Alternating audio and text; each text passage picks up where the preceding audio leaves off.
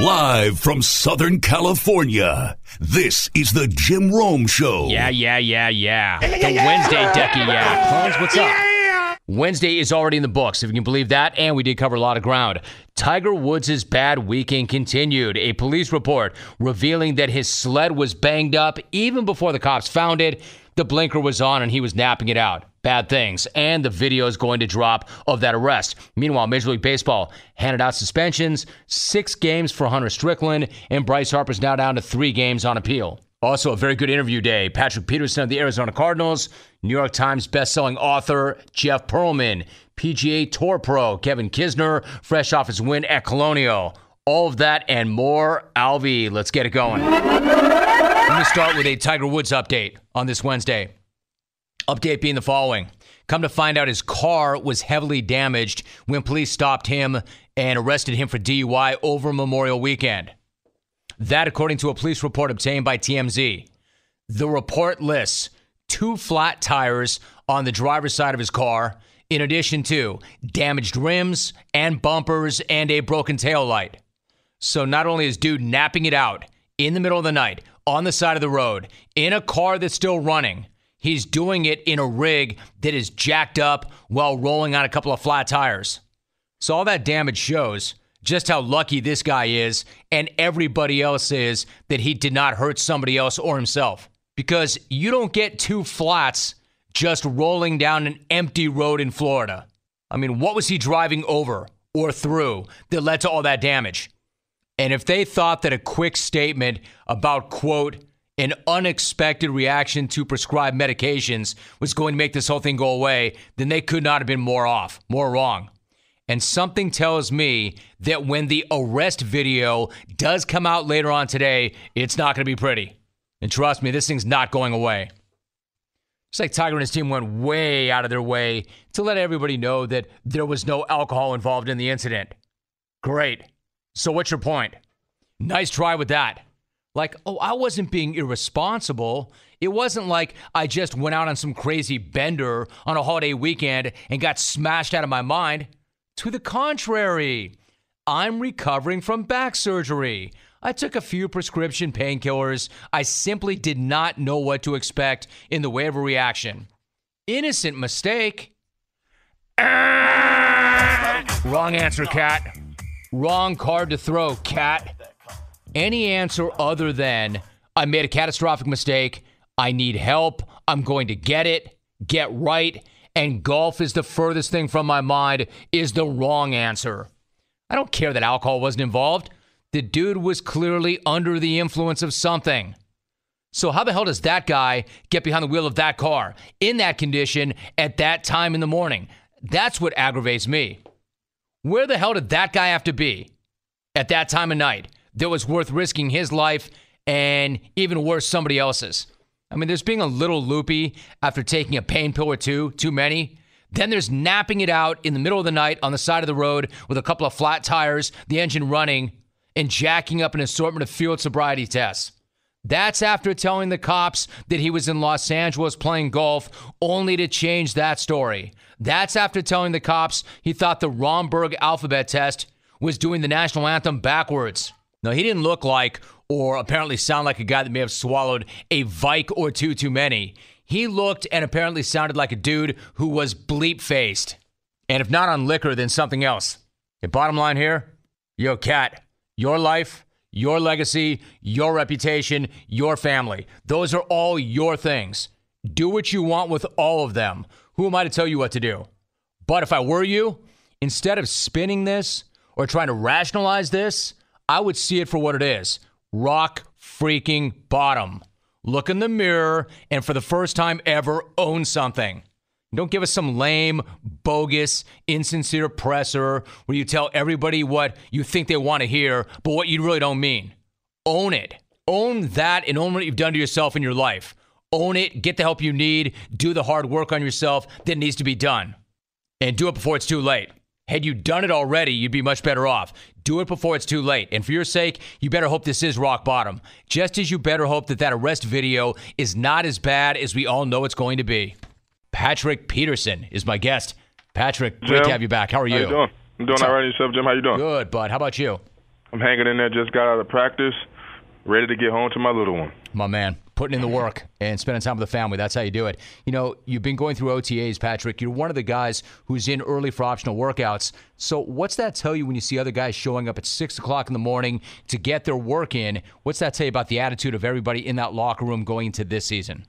You know, everyone is going to have, have the same goal at mind. You know, you want to come in, you want to have mainly all your guys here so you can get that continuity um, throughout the season. I mean, I'm sorry, throughout the early part of the season, which is, you know, O T As and minicamp and things like that, so we can have that confidence within one another when we step out on the field September tenth. So it won't we, it won't be a knockoff for it because we have a, a bunch of new faces that's that's joining the, that's joining the team, and we we just want to make sure that we uh, everyone's on the same page at all times. Patrick Peterson joining us. All right, so you're coming off a season, as I mentioned, we were seven, eight, and one after three straight seasons with double-digit wins. How challenging was last year, and then how much does that motivate you this offseason? Last year was very, very challenging, um, but I think it was a, you know, um, a wake-up call for us because, you know, so many people was putting us on a pedestal, and we really haven't done anything yet. You know, we was a team that played very well up until the N F C Championship two years ago. Then last year we – you know, people was putting us in the Super Bowl, so we thought we was already there. So it was, I thought it was a good, um, eye-opening uh, um, experience for us. Now I believe we have guys that's more hungry.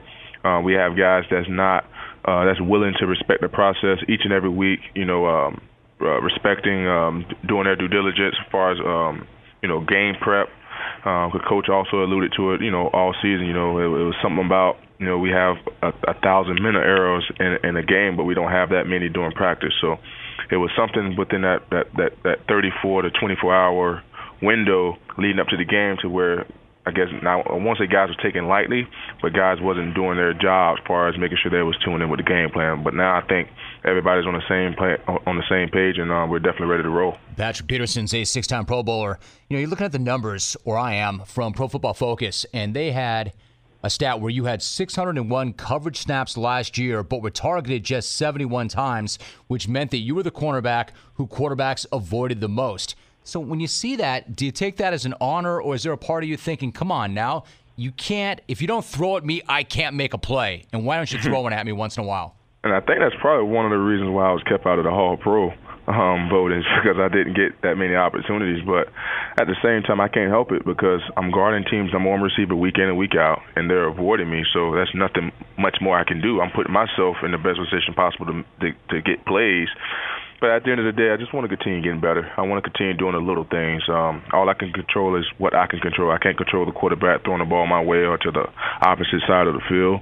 Um, I just want to continue getting better, make sure I'm dialed in each and every play to where I don't relapse to, like, year fourteen while taking plays off or wasn't dialed in for the entire game, because they have eyes in the sky that notice that. So I want to make sure that I'm on top of my game each and every play, so when the ball or a play do come my way, I'm uh, more than prepared to make it. All right, but specifically in terms of getting better, for instance, when guys are drafted, they put up a graphic of their strengths and weaknesses, and somebody recently tweeted a screenshot from when you were drafted, and under attributes it said things like off-the-charts talent, athleticism, great catch-up ability and range, great value as a return specialist, and then under mm-hmm. areas of concern it simply said, quote, none.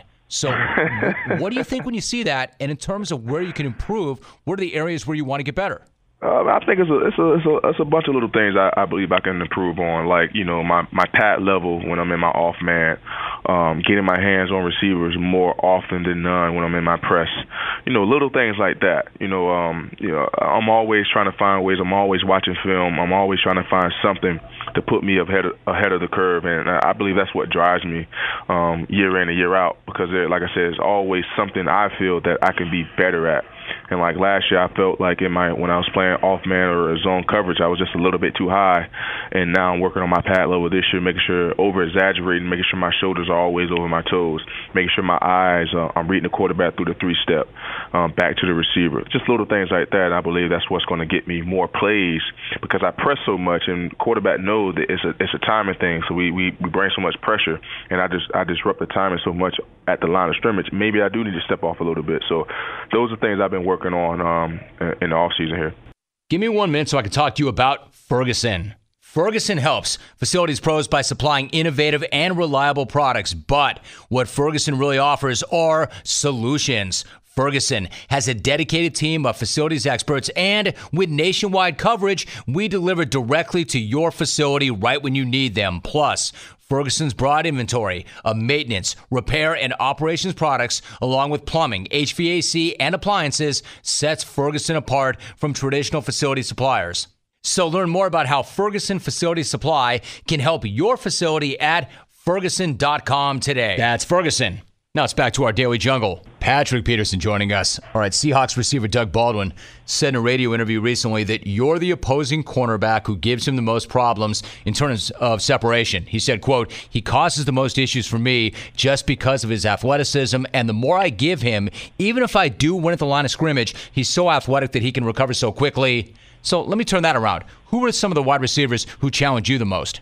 We was actually, that's crazy you brought Doug up. We was actually literally just talking about Doug a few minutes ago about how he's he may not be the quick, uh, he may not be the fastest, but he's so crafty at the line of scrimmage. Like he's, him and Antonio Brown are probably the most crafty I've went against. You know, um, I haven't went against Odell yet. No, that'll be, this will be my first time going up against him. But those guys, those two guys just pop out, you know, as far as being so crafty at the line of scrimmage to where they give you different looks. They they, they, they, they they give you that illusion to where their body and their hands are moving, but they're not going anywhere, but it, it seems like they're moving really, really quickly. Uh, Doug has this very unique release where he, he kind of he walks up to you and look like he's hopping, and that gets the D B Is up, and he makes a quick, a real quick uh, move. So Doug Baldwin at the line of scrimmage, he's probably the one that gives me the most trouble.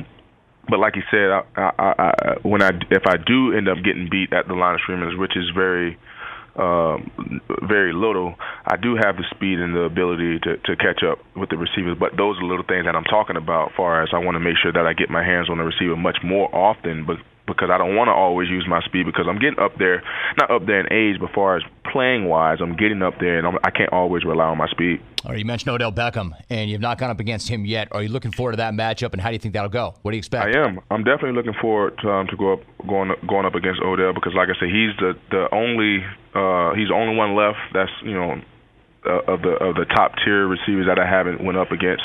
I'm looking for a great matchup. It's going to be Christmas Eve. Uh, we know the light's going to be very, very bright.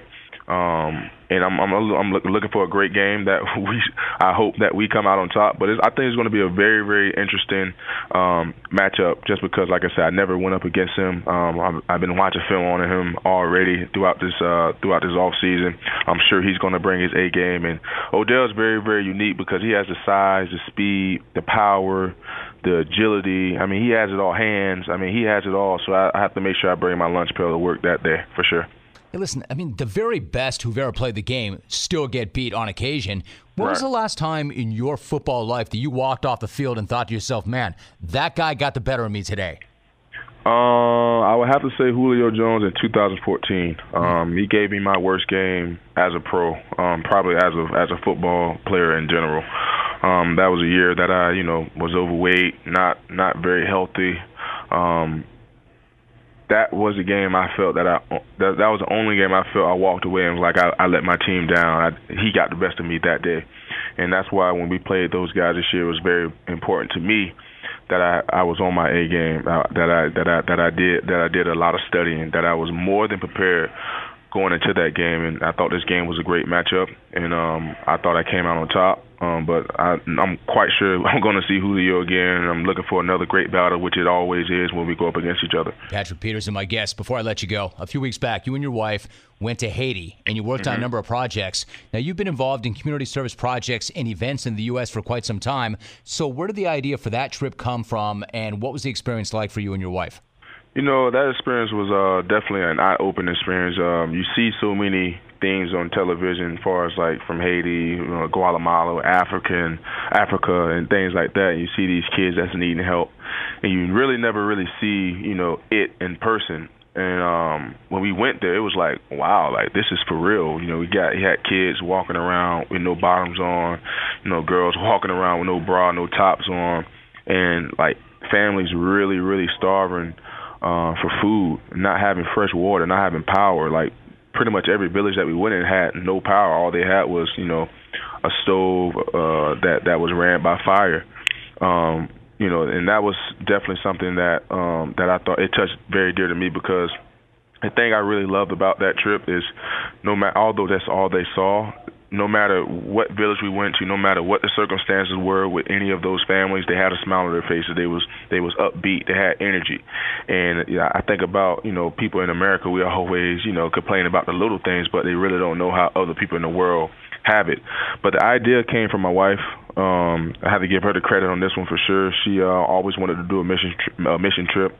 The year that my daughter was born, so we we couldn't go because she was pregnant. Then we had to push it off last year because now she's in medical school. So this time permitted for us. Uh, it matched up very, very well.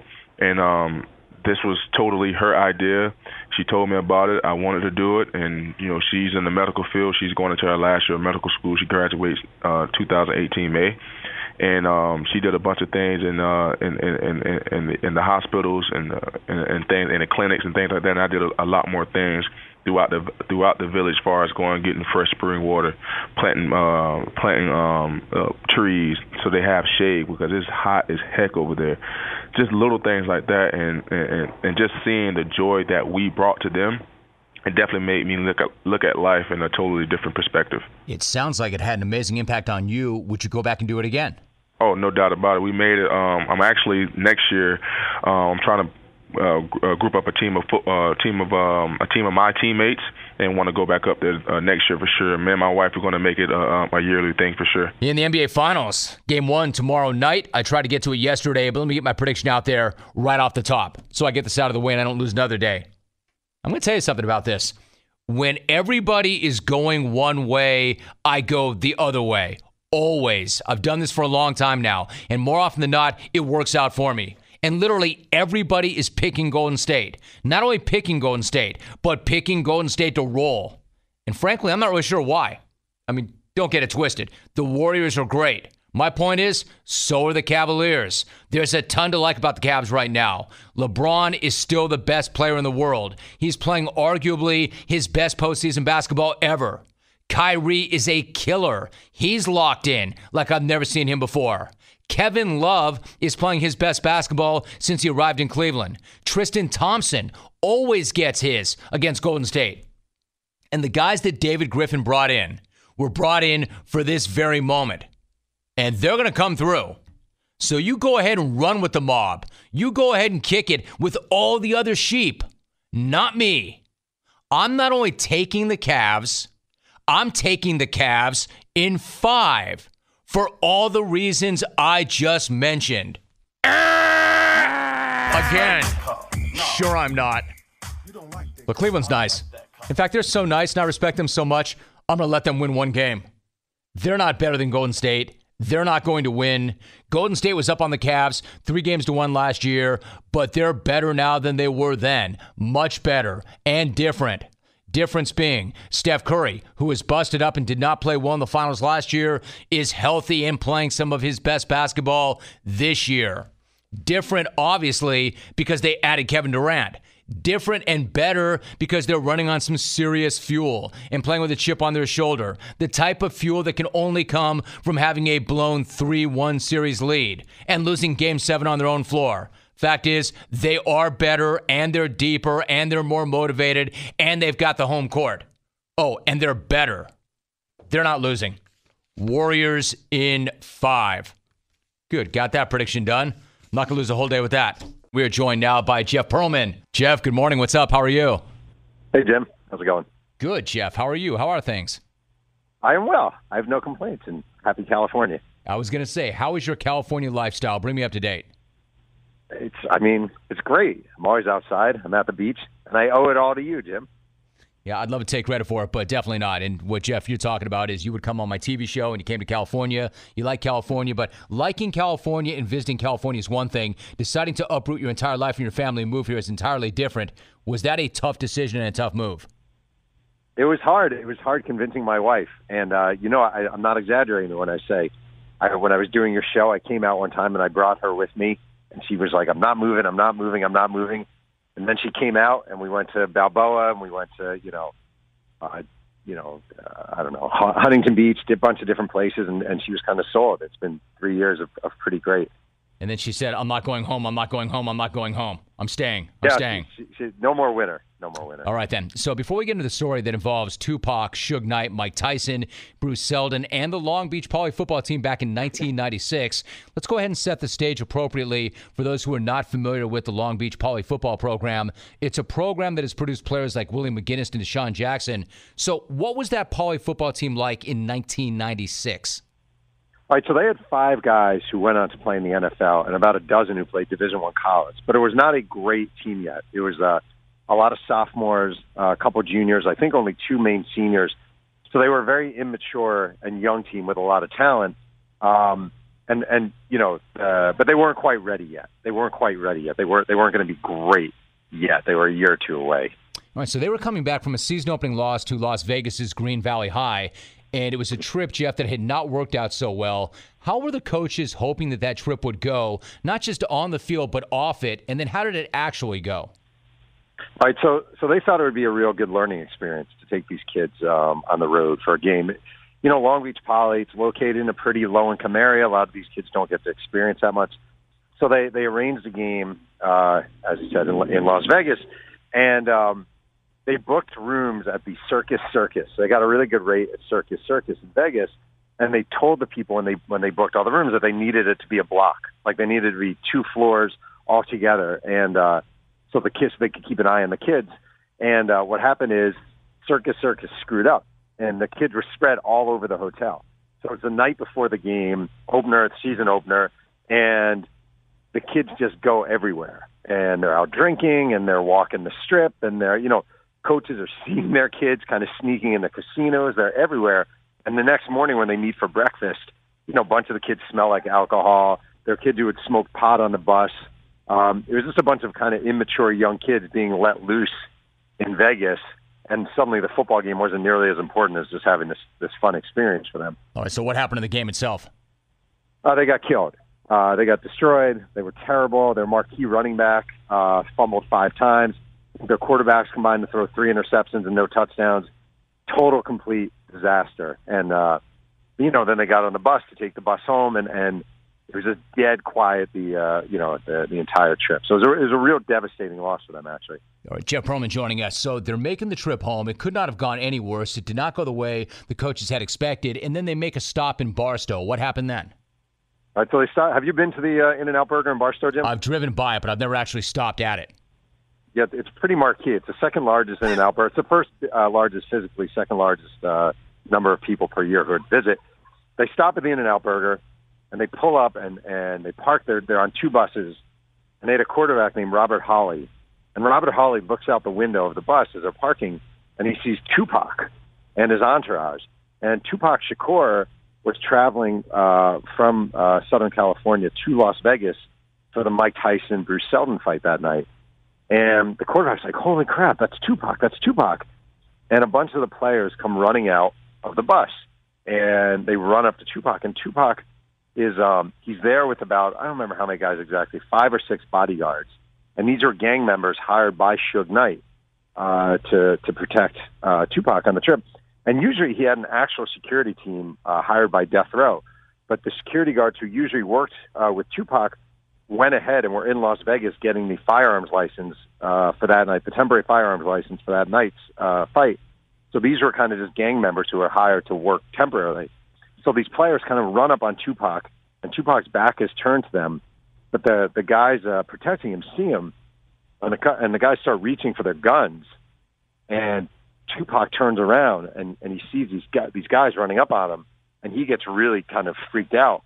He's like, yo, yo, yo, yo, no, no, no, no, no. You can't just run up on a guy. And and they kind of explain who they are. No, no, we're uh, we're from we're from Long Beach Poly. We're from Long Beach Poly. And then they kind of settle down and calm down a little bit. But they, but they were all definitely kind of freaked out by it all. Jeff Pearlman joining us. I was going to say, Jeff, so what, what were the players' reaction to Tupac's reaction? What did the kids make of that?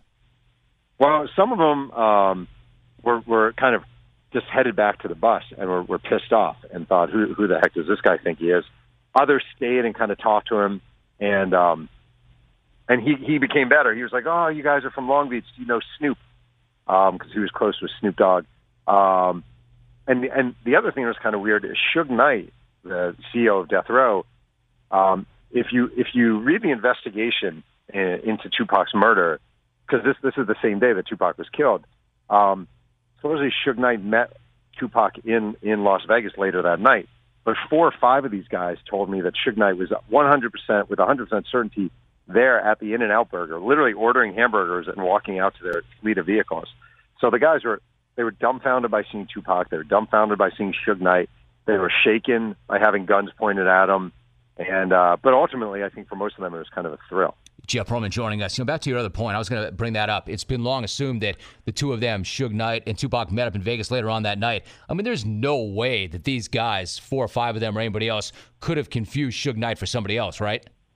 No, factually, I, I, it was with one hundred percent certainty that it was Suge Knight. And these guys, a lot of these guys, um, a lot of kids on the team grew up sort of around hip-hop. There's a really famous uh, record shop slash studio right around the corner from the high school, from Long Beach Poly.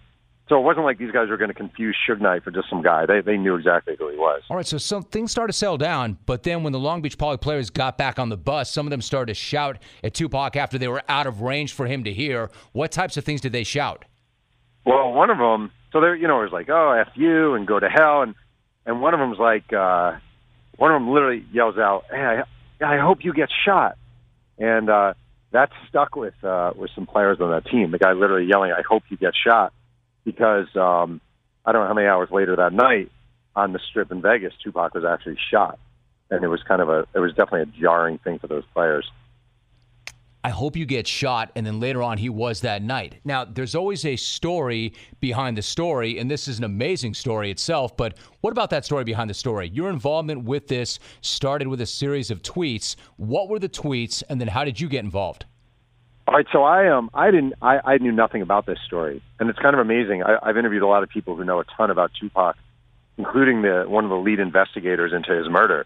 And when I told him about this, he's like, I had no idea that happened. And um, there was a writer in uh, Long Beach who, I don't know, maybe a year ago, tweeted um, something along the lines of, uh, one day I should I should write about, or one day someone should look into the night Tupac met the Long Beach Poly football team. And one of my editors at Bleacher Report said, just sent me an email and said, do you do you want to be the guy who looks into this? And um, I grew up a big Tupac fan. I love hip-hop. Uh, I live out here now. So there's sort of a lesson there, I guess, which is don't don't tweet out ideas that you might write one day. Hmm. But it was such a it was such an intriguing story that I figured I would. So I, I literally tracked down an old uh, Long Beach Poly uh, yearbook from ninety-six and just one by one by one started calling the players. And they were all sort of along the same lines, which is, holy crap, you heard about this? Holy crap, you heard about this? And uh, the stories really lined up. Like, it was such a profound memory for these guys that, that they really lined up. I'm sure it's something that those who went through it would never, ever forget, but it doesn't mean they're going to be eager to talk about this. I mean, you know this, Jeff. There are some great, great stories where you can't get anybody to talk. Were they eager to talk to you about what happened that day? I would say not initially, but, um, I, I, you know... I've been reporting, and in journalism, what happens is if you, if you can get one person to talk, others open up. So if you can say, hey, I spoke to this guy. Oh, you spoke to Rob? Well, okay, if you spoke to Rob. And, and you know, one interview becomes two, and two becomes five. Um, there were some issues like uh, there was one guy I was told who was, who was, you know, initially I was told he was the guy who first went up to Tupac. Uh, it was this, this guy who was a linebacker on the team. And I uh, I tracked him down, but all I had was an address, so I literally went to his house. He still lives in Long Beach. And I knocked on his door, and uh, it turns out he wasn't even there. You know, and there were other players who were supposedly there, but their parents came to the game, and they actually drove home with them, and they weren't even on the bus. So when you're dealing with something that's twenty-one years ago, one of the hardest parts is not just getting people to open up, it's finding the right people and uh, getting past what what's myth versus what's reality. Jeff Pearlman joins me for another moment or so. Now, you and I have talked in the past. Your approach when working on a book or a piece like this is to interview as many people as you possibly can and gather as much information as you can. In this case, that included going to Barstow for the first time in your life. Now, despite calling itself California's Crossroads of Opportunity, not a lot of people go to Barstow to see Barstow. You drive through Barstow, but you made that your destination. What did you make of Barstow? I mean, it's not the most exciting town in America, but it was, no.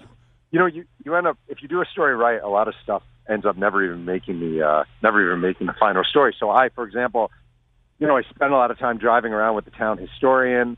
Uh, I, you know, I went to the, the one museum in town. I went to the In-N-Out Burger. And one of the things you do when you're, you know, I went to the In-N-Out Burger. I interviewed people who'd worked there for a long time. No one remembered it happening, but but just about the place. You count the number of seats. You get the design. You figure out when it was built. You just try to get as much information uh, from the scene as possible, just to compile as thick a, a narrative as you can. All right, Jeff, so you're a guy who, you're an East Coast native, you're now a West Coast guy. You mentioned In-N-Out Burger in Barstow. Where do you come out in the Burger Wars? I mean, is Shake Shack the thing? Are you a Five Guys guy? Are you an In-N-Out guy? Where do you come out? And there's got to be a blog I like post Carl's. in that. I like Carl's Junior the most. Come on! Is that horrible? It's not good. that, that, I like that's amazing burger. to me, really. What what separates Carl's from the others that I just mentioned? It's a fresh-baked bun, man. Hunter Strickland of the Giants gets six games. Bryce Harper, four games for their brawl. So, again, my question is, exactly how is that going to discourage guys from throwing at other guys? Where's the deterrent in that? Four games for a star, a superstar, and an everyday player who is defending himself versus six games for a reliever who started the entire thing. So exactly what's that going to change? It's certainly not going to make a pitcher think twice before dotting a batter who he thinks stayed in the box one or two seconds too long so he could stay and admire a five hundred foot bomb. I mean, think about that. How many innings does that really translate into for a reliever? If you want to discourage pitchers, especially relievers, from throwing at guys intentionally, it's got to be way more than that. It's got to be more like eight games or ten games. Assuming that those suspensions stay the same, and they're both appealing, so we'll see. But assuming they stay the same, Harper is looking at missing thirty-six innings and maybe sixteen or twenty plate appearances. Strickland is looking at what? Maybe two or three innings? Maybe double-digit batters? So those punishments really don't fit the crime, nor do I think they change anything at all. And then you've got the reaction. Lots of really interesting reaction, I thought, from both sides. Both the Giants and the Nats, but maybe the best reaction from somebody who had nothing to do with it. Cubs pitcher Jake Arrieta. He had nothing to do with it, but appearing on six seventy, the score in Chicago, he actually said that the brawl was, quote, refreshing, and that he thought it was awesome. I don't think anybody's right or wrong. I think I thought it was awesome. You know, every once in a while, uh, it's refreshing to see uh, two teams emotionally, like, charged, getting after it, and, and when, when something like that happens, versus continuing to chirp and talk about it, why don't you go out there and see somebody? And that's exactly what, what happened in the game yesterday. I, I sent uh, Samardzija a text and just said, man, that was that was awesome. Yeah, I wonder if Michael Morse thought that was awesome, who Samardzija lit up. You know, on one hand, I actually agree with him. It, it was awesome, and it was refreshing. I mean, it's always refreshing to see a couple of pro athletes punch each other in the face during a game. He's got a point there. Seeing two pro athletes punch each other in the face in a sport that is not boxing or M M A is pretty cool. In fact, extremely refreshing. Just as nothing says refreshing like being drilled with a ninety-eight mile per hour heater on a hot summer day. Nothing refreshes like a severely bruised hip. It's better than the Nestle plunge. You know what would be really refreshing? Letting the hitter bring the bat to the mound with him. That's never happened. That would be very refreshing and different and something new. But I'll tell you what may have been the most refreshing aspect of the entire brawl. Not just that those two dudes punched each other in the face, or that Harper brought his helmet to a fist fight and tried to throw it into the dugout. Not even Harper going out to actually pay a visit, in Samardzij's words, to Strickland, as opposed to just yapping him or chirping.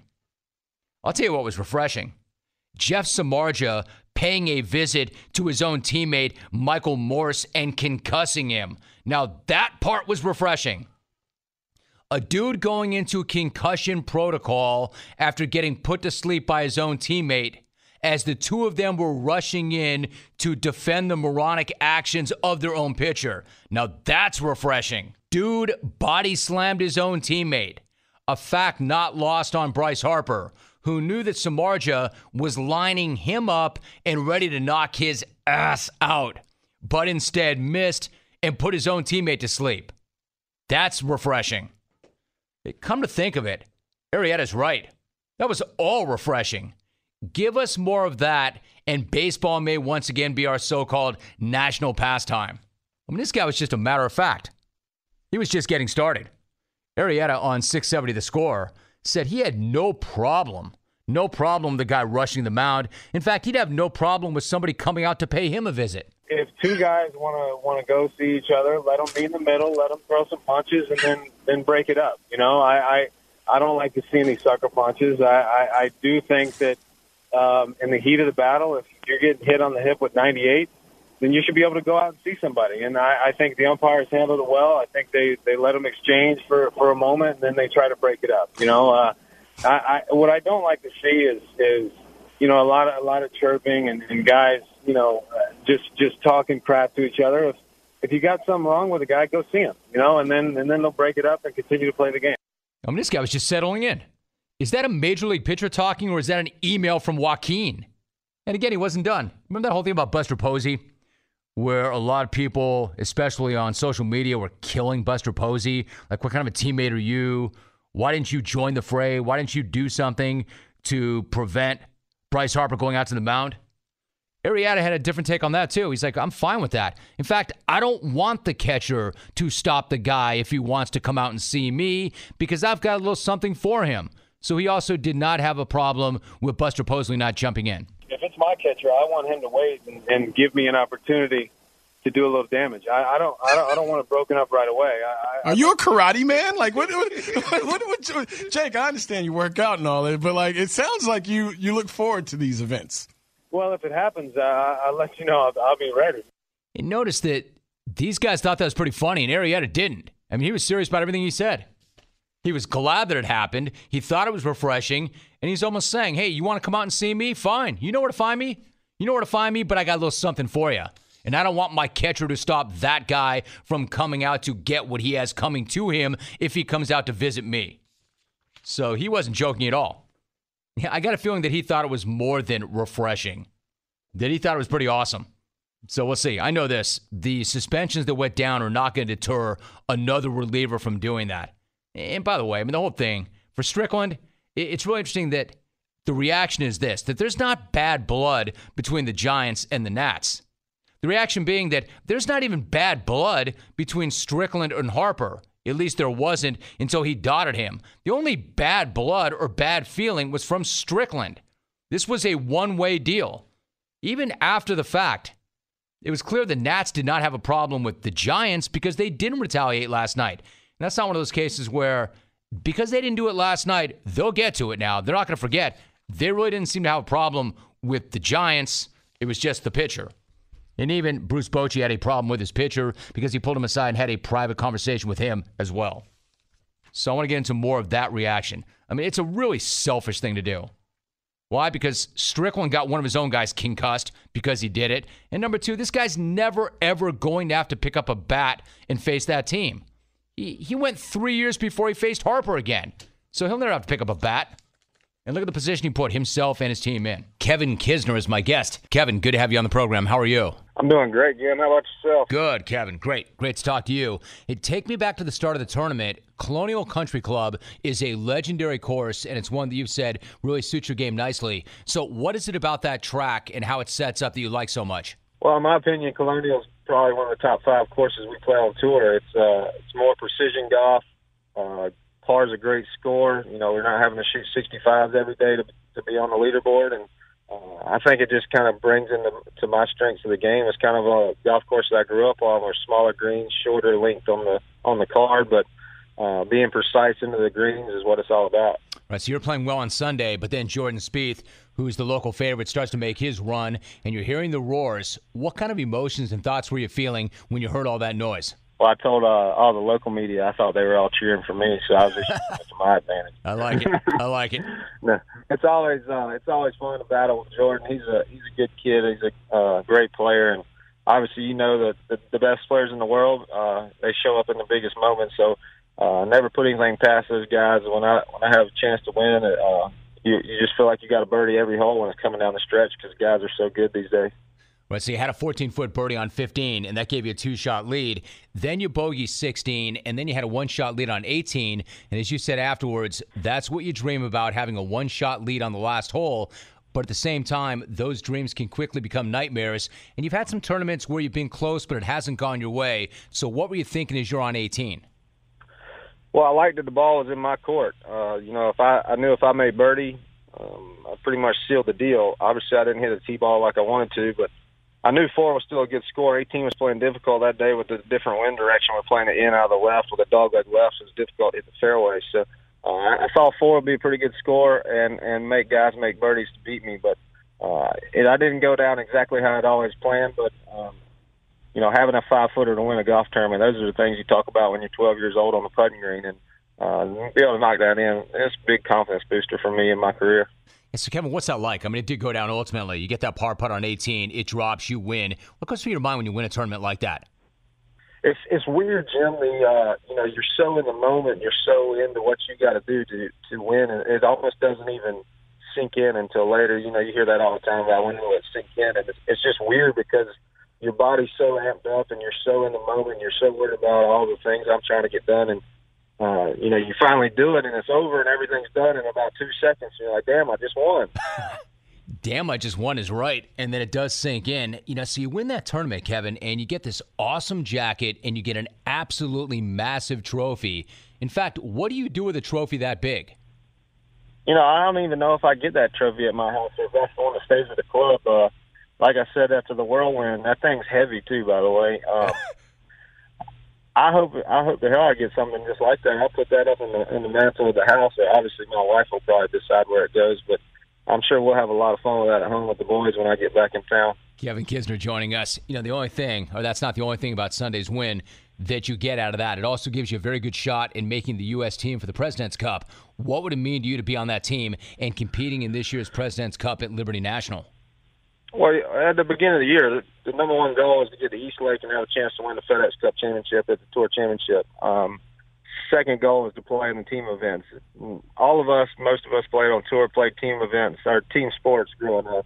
The team aspect is almost lost on the P G A Tour because it's so individualized and so uh, such an individual sport. So I, those are the things I dream about, being able to go play on a team, represent my country in, the, in probably the only way I'll ever be able to. And, Uh, I, I can't wait. If I get that opportunity, I'm going to be fired up, especially in New York with those crowds. We'll get those guys rowdied up. Hey, Kevin, how's that work? I mean, it's you want to be a part of that, and it's a gentleman's game, but when you play an individual sport and then all of a sudden you ask guys to come together, guys that are looking to beat the hell out of it, how do they come together and build chemistry, and how does that work? Well, I, I think that's a difficult thing, and I think chemistry is a big part of it on the team. You got to get a bunch of guys to get along and, and complement each other's game, but also, you know, we're doing it for the country, so Uh, we're, we're, it's a big, bigger representative than just ourselves, our team. We're out there playing for everybody, and, and I think that kind of is the underlying theme of, of that whole team aspect is, you know, it's not just for you anymore. It's not just for each other. We're doing this for the United States, and that's just a dream to come true if we get that opportunity. Now, Kevin, you're coming off a big win, and you're having a really, really big year to date. A few years back, you were playing the Hooters Tour and the Tar Heel Tour. What were those days like for you? You know what?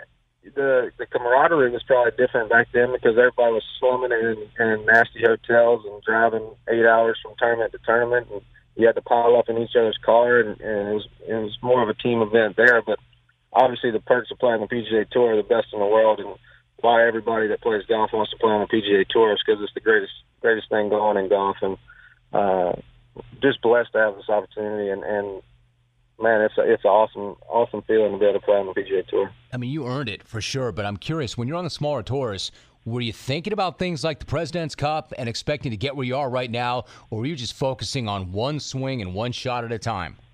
I was just trying to pay the pay the entry fee back then to get into the tournaments, uh, be able to put gas in my truck to, to get to the next one. I don't think President's Cup was anywhere on the radar. Uh, if you'd have told me ten years ago that in two thousand seventeen I'd have six second-place finishes and two wins on the P G A Tour, I'd have taken it. So I'm I'm pretty happy with where, where my career has gone. So is the real pressure in golf trying to win on eighteen at Colonial, or is it trying to grind it out on a smaller tour and pay your bills? Well, I think it's all part of the process. You know, such a small percentage. You we only have about one hundred fifty exempt players on the P G A Tour every year. You think about how many brain surgeons or any type of doctor there are in the world. It's a very small stage, and, and you got to be the best of the best. So Um, the ability to get grind through those mini tours and, and persevere and get better and, and realize how good you can be, it, it's a mental grind, and I think just that's that's what's so great about our sport. Kevin, before I let you go, in terms of getting a little bit better, you hooked up with John Tilry as your uh, as your swing coach. How did that come to be, and then what kind of an impact has he had on your game? Well, John and I actually played together on those mini tours, and, and he was always the range rat. He, you get done playing, and, and all of us were going to find a beer or, or go do something else. He was the guy on the range hitting balls at these muni golf courses, hitting terrible golf balls and filming his swing, and I was always like, man, that guy, he swings at it so well, but he just never never uh, won any of the tournaments. And I was playing on the web dot com tour, and I was struggling really badly, and he'd gotten into teaching, and I just called him and said, you think there's any way you could help me? And he said, yeah, come on. And I flew straight there, and it was about four years ago. And uh, he's been a uh, integral part of my success, and without him, I wouldn't be talking to you right now. And see, the thing is, Kevin, you said to him, too, just get me in a position where I could hit it just a little bit better, and I know I can win out there. So I'm curious about two things. If he had that great swing and he worked it as hard as he did, why wasn't he winning? And then how did you know you were as close as you were? Well, I've always been a competitor, so I love the aspect of beating people and not being the, the prettiest guy doing it. So I think he, he was more caught up in, in making his swing look pretty and making his golf ball go exactly where he wanted. I was more interested in going to beat him in, in, in eighteen holes of golf. So I think the two of our minds combined make a great team, and, and that's why I've been successful, is because I'd like to grind it out, grit it out, and, and just figure out a way to get it done. So what's it mean? To, I mean, obviously I know what it means to you and your family that you've come up the way you have and you're playing as well as you have. What's it mean to him to see you playing as well as you are and winning the way you are? I think it gives him uh, satisfaction, or solidifies all the work he's done and all the studying he's done to come up with his way of, of teaching people. And I think it also gives him confidence in everything he's taught me to, to show how much success I've had. And, you know, I, I try to make him enjoy it and, and be as much part of it as, as I have. Let's go to Boston. Mark in Boston. If you have game, you go to the front of the line. You might think that there's no bigger bag move than cutting the line. This guy just did. With my permission. Mark, what's up? Jim, what's happening, partner? What's happening? What's happening? You know, I heard that dork Cal in Vegas' call last week with that same old recycled trash he's been propping himself up on for a year, threatening to rip off my beard and my tattoo and make me eat it. Yo, Cal, all I learned from your call last week was that I have something in common with Conor McGregor now, is that we'll both beat your ass. Cal, I know you're listening right now, so stand up and look in the mirror real quick. You see that face? That's the dude Vegas casinos employ to cool down hot gamblers. You're a Vegas cooler, the one job in the country where the only experience you need on your resume is to be a loser. You're the guy they call over to the table hoping your stink rubs off on the other winners. That's why I implore guys like Mike and Indy and Chad to disengage from this train wreck on Twitter. Just being near this dude ruins your shot. And Jim, I want to change speeds here real quick. A lot of clones have asked why my calls have gotten so dark lately, but can you blame me? Do you see this world we live in? It's messed up. And no, calm down, conservatives. I'm not talking about President Trump. I'm clearly talking about Tarek and Christina getting divorced. Just a huge blow to my brand. I can't even watch Flip or Flop anymore. I know it's a lie. It's got me playing that H G T V drinking game where I take a shot of the Magic Blue every time Christina says open concept. That's a death wish, by the way. Down is up, up is down. Tiger Woods is getting D U Is, molered on pain pills, and Bolivian marching powder, while John Daly is actually winning golf tournaments again. Freaky Friday, Jim. It's the Twilight Zone. It's truly end times. And that's why I implore you to please hurry the hell up and set a smack-off date before Kim Jong bowl cut pulls the plug on all of us. The smack-off cannot end with the Kato Kalin of the jungle as the reigning champ. Set a date, Jim. Time is short. War A-Rod being Antonio Cromartie's birth control coach. Hashtag pull out stuff. Ouch. Mocky. Mock in Boston. What do I do with that, Alvin? Do I rack that or do I run that? Rack him! As always, clones, thank you very much for listening. I appreciate it very much. Hit subscribe, tell a friend, trust the podcast. Check back tomorrow. We'll see you then. How to show up with Coca-Cola Energy. You're tired and you're thinking of canceling on your friends. Don't do it. Every time you cancel on a friend, a unicorn loses its horn and becomes a regular horse. Do you really want that on your conscience? Instead, grab an ice-cold can of Coca-Cola Energy with delicious Coke taste and reinvigorating energy. Keep the unicorns alive. Show up every day with Coca-Cola Energy. Energy you want, taste you love.